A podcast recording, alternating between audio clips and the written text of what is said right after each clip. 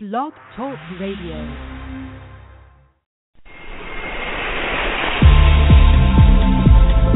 This is Chi for Yourself. Now, here's Geo.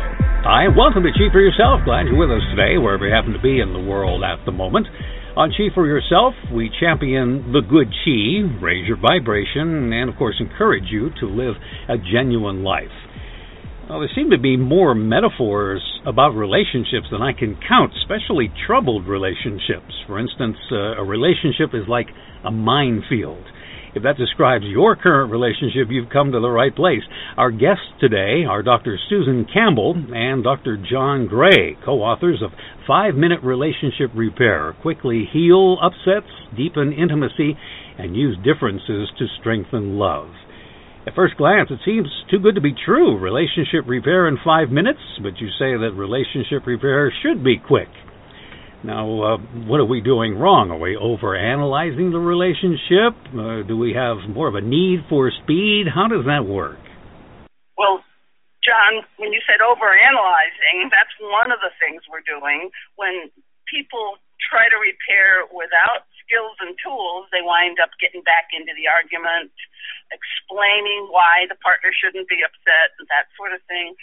Whereas we really need to learn a skill for boiling it down to real feelings and needs that did not get said when they first tried to be understood because people are triggered. So they're they're triggered and if we don't repair quickly those stereotypes about our partner, those fear stories that we carry about our partner and the nervous system agitation that goes with triggering that all gets stored into our memories, and we want to catch those unfortunate communication patterns before they get to be habits.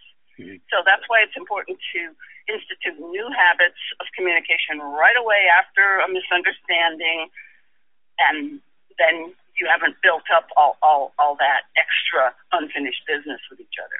Now, now, yeah, if I could tag on sure, to that.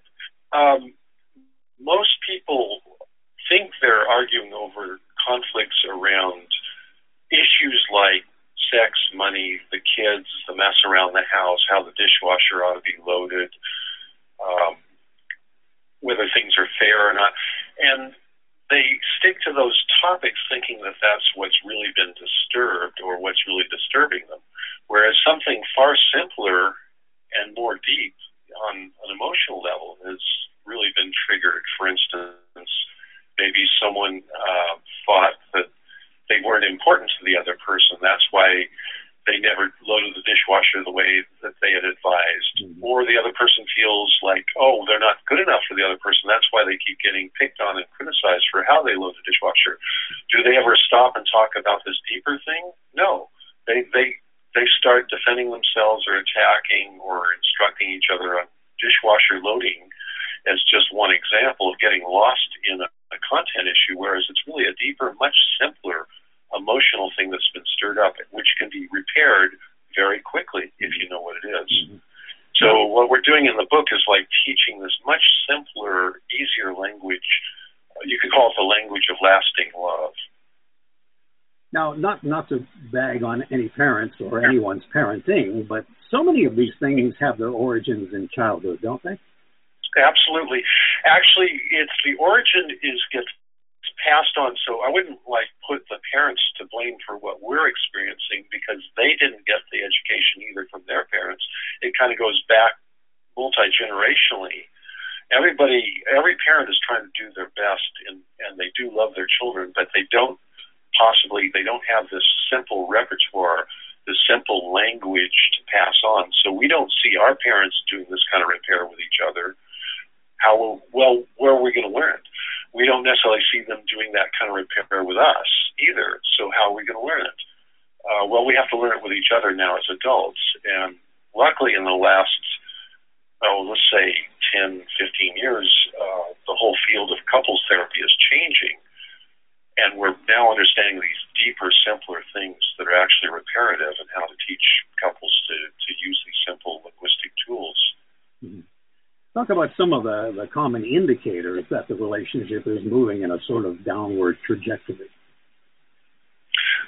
Well, Well, one of the, uh, yeah, one, of, one of the uh, exercises in the book is to guide individuals and couples to look at what are the early warning si- signals Mhm. that say that your vicious reactive cycle, your recurring reactive cycle is happening. That reactive cycle where he he gets shut down when he hears her criticism, and she starts to criticize when she sees him shut down. Any anything that's interpreted that way, even it can it might not even be uh, very serious criticism, but if it's heard that way, so we uh, coach couples and there's exercises to help them learn what are those early warning signs. My heart rate goes fast. My heat rises in my face. A story goes on my mind like she's always criticizing me, and underneath that is I'm afraid I'm not good enough for her. That type of thing. Mhm. Or for the or for the other type on the other side of that cycle, the, the one who's trying to get atten- trying to get this partner's attention by criticizing and prodding. Her deeper fear might be I don't matter to this person. So we help people realize that most of the time your fear stories are an indication that your vicious cycle has started and you're going to start digging yourself into a hole and saying things you don't mean, like criticizing or stonewalling or getting defensive. You're going to start doing that. So we teach couples when you see those early warning signs, when you feel them, when you feel your body getting hot, when you hear your mind chatter going a mile a minute, thinking, why doesn't this other person do such and such? That means you're triggered. So then we have a process where we teach couples to stop right there, stop communicating, and pause. And the and the thing is that over time, when you don't do repair, when you don't know these simple things to straighten out these misunderstandings, then they build up over time. They they tend to accumulate. So early in a relationship, it's relatively easy to catch something and repair it. It's like um, say the road to lasting love has a few bumps on it, and uh, you can walk along and get some pebbles in your shoes, and they're a little irritating. Well, you can stop together and shake out the pebbles. But if you don't know how to do that kind of quick repair, then pretty soon, a couple years later, you're walking along and it feels like you have rocks in your shoes. And then little things, little incidences seem to get escalated way out of proportion. And every couple knows what that feels like. And then suddenly they feel like they're walking on rocks or eggshells, as it's commonly called. Those are signs that repair has not been done along the path and it's built up. And then pretty soon, ultimately, it'll feel like you're walking around with boulders in your shoes. And that's when people just give up because they don't know what to do. And still, I've found, and Susan's found, that even after decades of suffering like that, once a couple really understands what's going on on this deeper level and has simple tools to repair, it's amazing how quickly they can even fall back in love again. Mhm. I, I've, I can remember just uh, in childhood seeing so many uh, of people of my parents' age staying in uh, marriages and relationships for a long, long time, and they seem almost perfectly, um, for lack of a better word, dysfunctionally compatible. I'm wondering, do do we send out signals to these people to, to sort of push our buttons? Is, is there something we do to, attract them? I don't think that it's that simple. I mean, it, it, it, we have the buttons, and when we get into a primary attachment relationship, our brains will start scanning our partner as if they're our parents or previous partners who hurt or injured us and never repaired that. And so the wounds like come up. I what I used to say is that love brings up anything unlike itself for healing which means the wounds in our closets, the buttons that we have, ultimately want to come up to be healed by our partner, and vice versa, but we just don't know these simple tools to do it. And you know, any couple, as they go through their life together, differences are going to emerge. The subtitle of this book is Using Differences to Strengthen Love. That's part of the subtitle. And just the natural evolution. I'm talking about, I'm talking, John, to your dysfunctionally compatible question there. I love that term because they can start to look dysfunctionally compatible because a difference like I need more closeness and you need more freedom to do your creative work, let's say, that difference, I start taking that difference personally. Like he's not that into me, and, and he starts mm-hmm. to take that difference personally. You know, I can never get any space with her, and there's, you know, like she's she doesn't like me. You know, I mean, take it personally like that. I, you know, she, I'm not okay with her. I'm not accepted by her. And then once that little difference starts to get taken personally, they get polarized, and that's the beginning of that vicious cycle we were talking about, where people start to have the same fight over and over and over. So it might look like they got together for that dysfunctional compatibility, but it is a actually normal thing in the differentiation process of getting to know each other, getting to know really deeply another human being. So our tools will help you to be curious about your differences, to listen through the differences, to hold the uncomfortableness of a difference. And when you start to go off the rails and take the differences personally and start making up uh, scary stories about your partner and what their behavior means, bring it back to what you're really feeling and what you're needing. And it's interesting to consider how does a relationship start and then where does it evolve to or devolve to? And I think that you'd agree that most relationships start with great hope and and great joy, and people are open to each other. They are very loving. It has such great promise.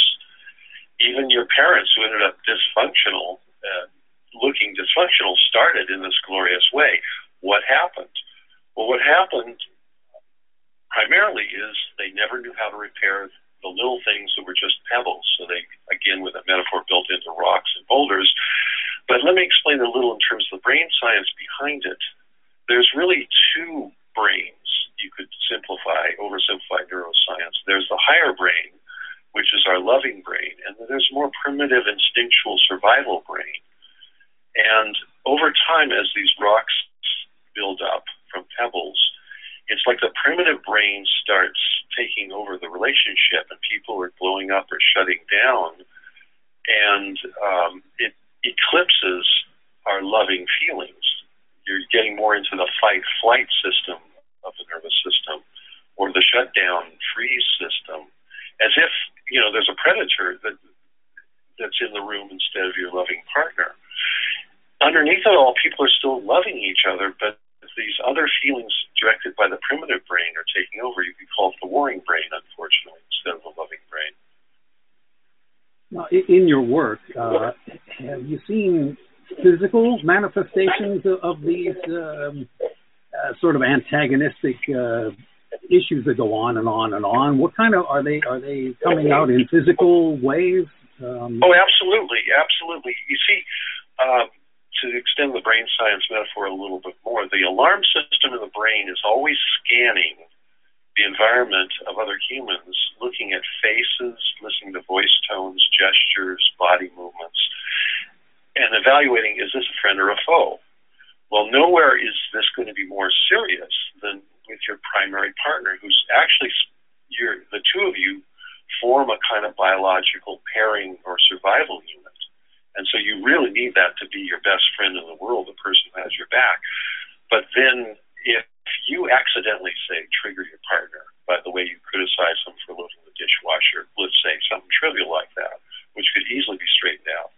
But instead, you know, now suddenly you see a harsh look in their face, nonverbal reaction to what you just and you don't even understand you triggered them. You are going to get triggered by the look on their face.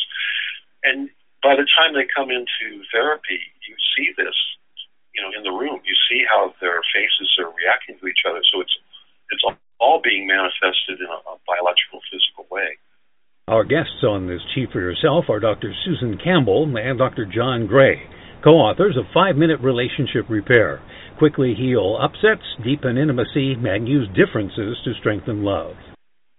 Couples have a way of, of not saying what's on their minds, oftentimes speaking in code or any number of ways of not being straightforward. Are you seeing one particular reason more than another? Is it fear or pride or even something more devious? Well, there are a variety of core fears that most of us have grown up with, such as the fear of rejection. Let's let's say uh, either I had trouble being listened to around the dinner table, or I experienced some rejection in school, or fear of abandonment. I, I, I wasn't given enough loving attention. I mean, all of us have various fears like that: fear of being controlled, criticized, uh, judged. So all of these are what are the fears that keep us not saying what we really need to say uh, because we don't want to get the partner upset with us because one of those early early origin fears could get triggered. And uh, oh, humans are naturally uh, phobic around that kind of um, emotional pain. Plus it sets off a nervous system reaction as John was telling us that it is like it scares you to death. So you go into either fight, flight, or freeze because it triggers that alarm system that is tied with, oh my God, I am disconnected from the one I love. I'm being rejected. I'm being abandoned. I'm being criticized by. So uh, John used the term your primary survival unit.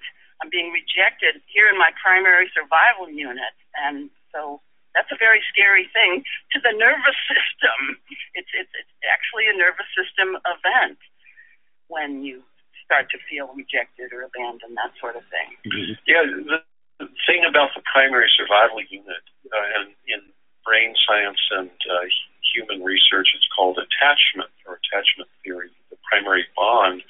Your your partner represents a very special person in the world to you. Nobody's more important. And so this brings up attachment needs. And depending on how we were raised, uh, most of us end up feeling very uncomfortable having that kind of need. And so instead of directly saying what's going on with us on an authentic level, on a vulnerable level, it just feels too uncomfortable to be that vulnerable. And so our messages get disguised behind a reactive thing. So uh, again, I'll go back to the dishwasher because it's it's kind of uh, comical how things like that can turn into such big deals. But instead of somebody saying uh, something like, it, you know, it, it hurts me when you criticize how I load the dishwasher, they may just shut down and walk away, or they may just blow up back and and yell something like, "You never appreciate anything about it." You know how these things start. Mm-hmm and then nobody knows what the heck's going on because the primitive brains immediately will take over, and they can't sort out that um, issue. What's required is is vulnerability, and most people are not comfortable with that, so they will push people away or they will um, blow up or do something instead of just say, "Hey, uh, what's going on here?" Really, oh, I'm sorry, I didn't mean to hurt you. Oh, no, you're great the way you are. This is just about the dishwasher.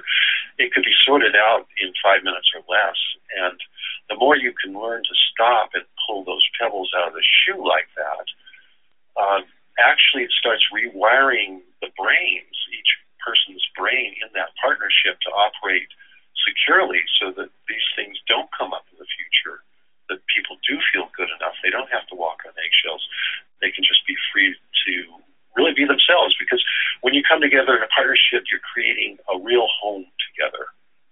The, the home is not the house you live in, it's, it's each other and being in each other's care. So you, you want to be able to be free to just be yourself and not worry about it and know that you're loved the way you are. And then you can sort out these little issues like how dishwashers ought to be loaded. Mm-hmm there was a time when the person in that house, that home, uh, loading that dishwasher was the woman, the mother, uh, the partner, the female partner. Uh, today, gender roles uh, having changed somewhat, is that uh, throwing any new wrenches into this process, new problems that you're seeing? Well, yeah, it, it certainly has confused things, and, and we live in a much more complex world now. But on the other hand, um, we may have seen simpler role, gender-based roles with our parents, but as you mentioned, it looked like a lot of dysfunctional relationships back then because they didn't really have this language of lasting love, the ability to be vulnerable and authentic on this level either. So you could say we, along with the complexity, we're also developing at the same time this new opportunity to really deepen our romantic relationships and experience a deeper, more authentic intimacy than any previous generation has. So, with the challenges come new opportunities. There, there are couples who have the whole relationship thing down, and it seems easy for them. What are those couples doing or not doing that we can use as a good example? Well, we call those couples in our book secure functioning couples, and that term comes from attachment theory, where we discover that some of us are more securely attached individuals. That is, we trust life more, that, that the world's a friendly place. Uh, secure functioning couples tend to see the partner as a friend more easily and tend to assume that if I ask for what I need, or if I say, gee, I was hurt by your comment, they just sort of naturally assume that that's going to be accepted by the partner. And that's uh, contrasted to a more insecure functioning couple where you uh, often assume the worst when you get that uh, eye rolling or just you know just some kind of a non-smiley look on the face. Uh, you can e- e- more easily get uh, your survival alarm triggered. Uh, so, since we're all a little bit insecure as couples and as individuals, most most of us, it's really important to have this quick repair process right available because a secure couple, you could, you, the insecure couple can learn how to function as a secure functioning couple by using the five minute relationship repair tool, where they get more soft and vulnerable and learn learn to feel safe with each other and safe enough to speak. I need reassurance that I matter to you. I need reassurance that you accept me the way I am. It's it, Susan said it very well, and we've focused on this um, primary skill of the ability to quickly repair things, to shake the pebbles out and move on together as friends and partners. That's a primary skill that secure couples bring into relationship, primarily because they saw it in childhood with their parents and frankly, when they were children, if they cried and had uh, upset feelings, they had parents who quickly repaired with them. So it all got built into their brains just to operate this way, to even expect it from the other person. So it's no big deal if we get into a discussion about dishwasher because we know we can sort it out. Those of us who never were exposed to this, we can actually learn it, and that will rewire our relationship to operate securely. Hmm. And it doesn't take that long to learn it. It just takes two dedicated people who realize that the reactive cycles they get into are tearing their relationship apart and they want to do something different. Susan mentioned uh, the eye rolling, uh, and, and I'm, I'm thinking of guys here, being a guy, a card carrying guy. One, uh, one of the uh, small practices that you mentioned in the book uh, can pay some pretty big dividends is the hugging practice. Now, is there a good way that a guy can know when it's okay to sort of reach out and give a hug? Well, anytime you see that your partner seems to be agitated in some way, we help couples in the book communicate and and kind of dissect what are the early warning signals of my partner being triggered. So I'm not only attuning better to myself and my own cues, I learn to attune to my partner's cues. So if if my partner seems to uh, be upset or starting to complain about something, I might say, I wouldn't just run over and hug my partner. I would say, it seems like maybe you need a hug now. Could I give you a hug? Approach like that. Because we have found, and um, brain research has found, and attachment theory too, that it's easy to soothe a frayed nervous system if we apply loving touch, loving attention, gentle voice tones, reassuring words, and eye contact that is sustained and open. And these were the very things offered to us as children when we were upset. If we got offered that often enough, then we would have been wired to be secure. Um, these are biological mechanisms, or they're messages that you're safe and one human gives that to the other. And nobody is as powerful in giving that as a parent to a child or intimate partners with each other. But you might run into issues if you, you haven't become clear as a couple of the power of this. So I would also suggest uh, there's a whole chapter in our book about the power of this and in biology, it's called co-regulation. One nervous system is regulating the other and back and forth. That really secure couples engage in a lot of this kind of interactive regulation, interactive soothing of one another if they notice anybody's getting out of kilter. Those of us who, who haven't done that as a practice, actually, it's very beneficial to understand its power and to start using it consciously uh, as a couple, as a team. Mm-hmm. And I want to mention too that uh, one of the uh, features of the book is the uh, use of scripts that uh, a reader can uh, use in a situation where maybe they're not that comfortable with coming up with the words. You go from start to finish through a hypothetical situation, and uh, and, it, and it's very helpful, isn't it? I'm sure you're seeing great progress uh, with people using those scripts. Yeah, this is just like a self-guided workbook for couples mm-hmm. to take them through everything they need to know to stay in good communication with each other and not not let these issues build up. We we have all all these scripts not just for the repair process, but also for listening across differences, like repeating back and responding in a reassuring way to what you're hearing.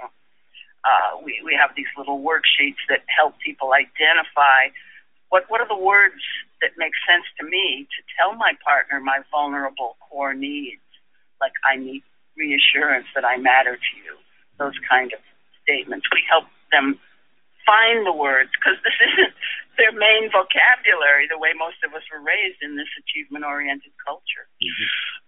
For uh, several years, we've developed these scripts and used them in uh, our counseling practices with couples, teaching them to use the simple, simple language of lasting love uh, that most of us were not taught in childhood. How to really break down a triggering event into its component core features on the authentic level and to just simply repair them very quickly in five minutes. And I've, Susan and I have both seen this work in real time with couples in front of us, what's incredibly gratifying is hearing from so many readers that the that the same scripts that they're getting just through reading the book are actually working and changing their relationships, and they're able to sort out problems that were really getting them down for years. Hmm. Before we wrap up, I, I, do want to mention that the tools in five minute relationship repair are also useful for couples who are not having a hard time? What kinds of skills are uh, are best for those who, who don't necessarily push each other's buttons? What can they keep in mind? Well, one of the things that uh, we offer is a clearing practice. You know, just regularly clearing the air, checking in with your partner. Are we okay? Because so we get so busy with our tasks or even with just ha- having a good time that maybe there were just a few unfinished conversations. You know, I didn't quite understand what you meant by that.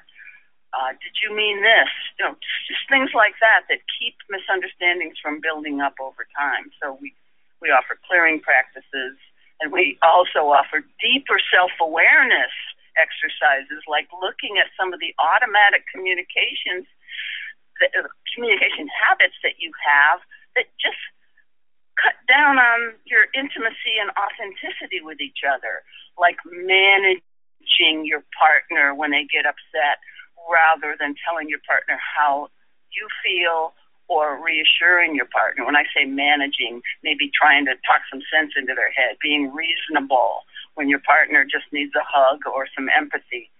So um, these are we call these the control patterns. They're all the ways that we automatically use communication and we got a list of about three pages of these, mm-hmm. John, mm-hmm. where couples can just go through and say, "Yeah, I do that one." You know, I yeah. smile and nod to make you think I'm listening to you, when really I'm just rehearsing, and yeah. and uh, I go along to get along sometimes, and so we have, you know, this long list and couples who are um, just interested in knowing themselves better share this kind of activity, and they wind up re- really opening up deeper levels of communication. It's like I know my partner's hidden parts and I can trust my partner to realize that their behavior is sometimes unconscious and we can say, oh, there's a control pattern. let's let's interrupt right now and see what the real feelings are that need to be said. Stop managing me and tell me what you want and what you feel. That type of thing. And uh, let, let me take on to that because when you were introducing the program and you mentioned um, how you're in support of living the authentic life, it really was gratifying for me to hear that because what we're talking about here is an authentic, lively connection and keeping that very alive and thriving and vibrant.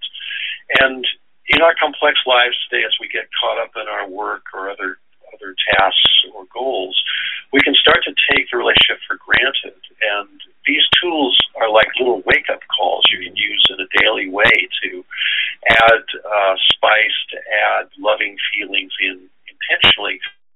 You don't have to wait until there's an upset to uh, reassure your partner that they're the best thing that ever happened to you or to give them a big hug. What if you had a ritual when they came home? Uh, first thing that happens, even before the kids or the dog or anything else, that you go to them, they come to you as a couple, and you really hug deeply and look into each other's eyes and say exactly how meaningful you are to each other.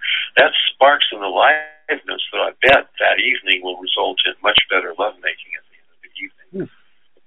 Well, good note to uh, end on. Do you want to uh, give us your website so we can find out more?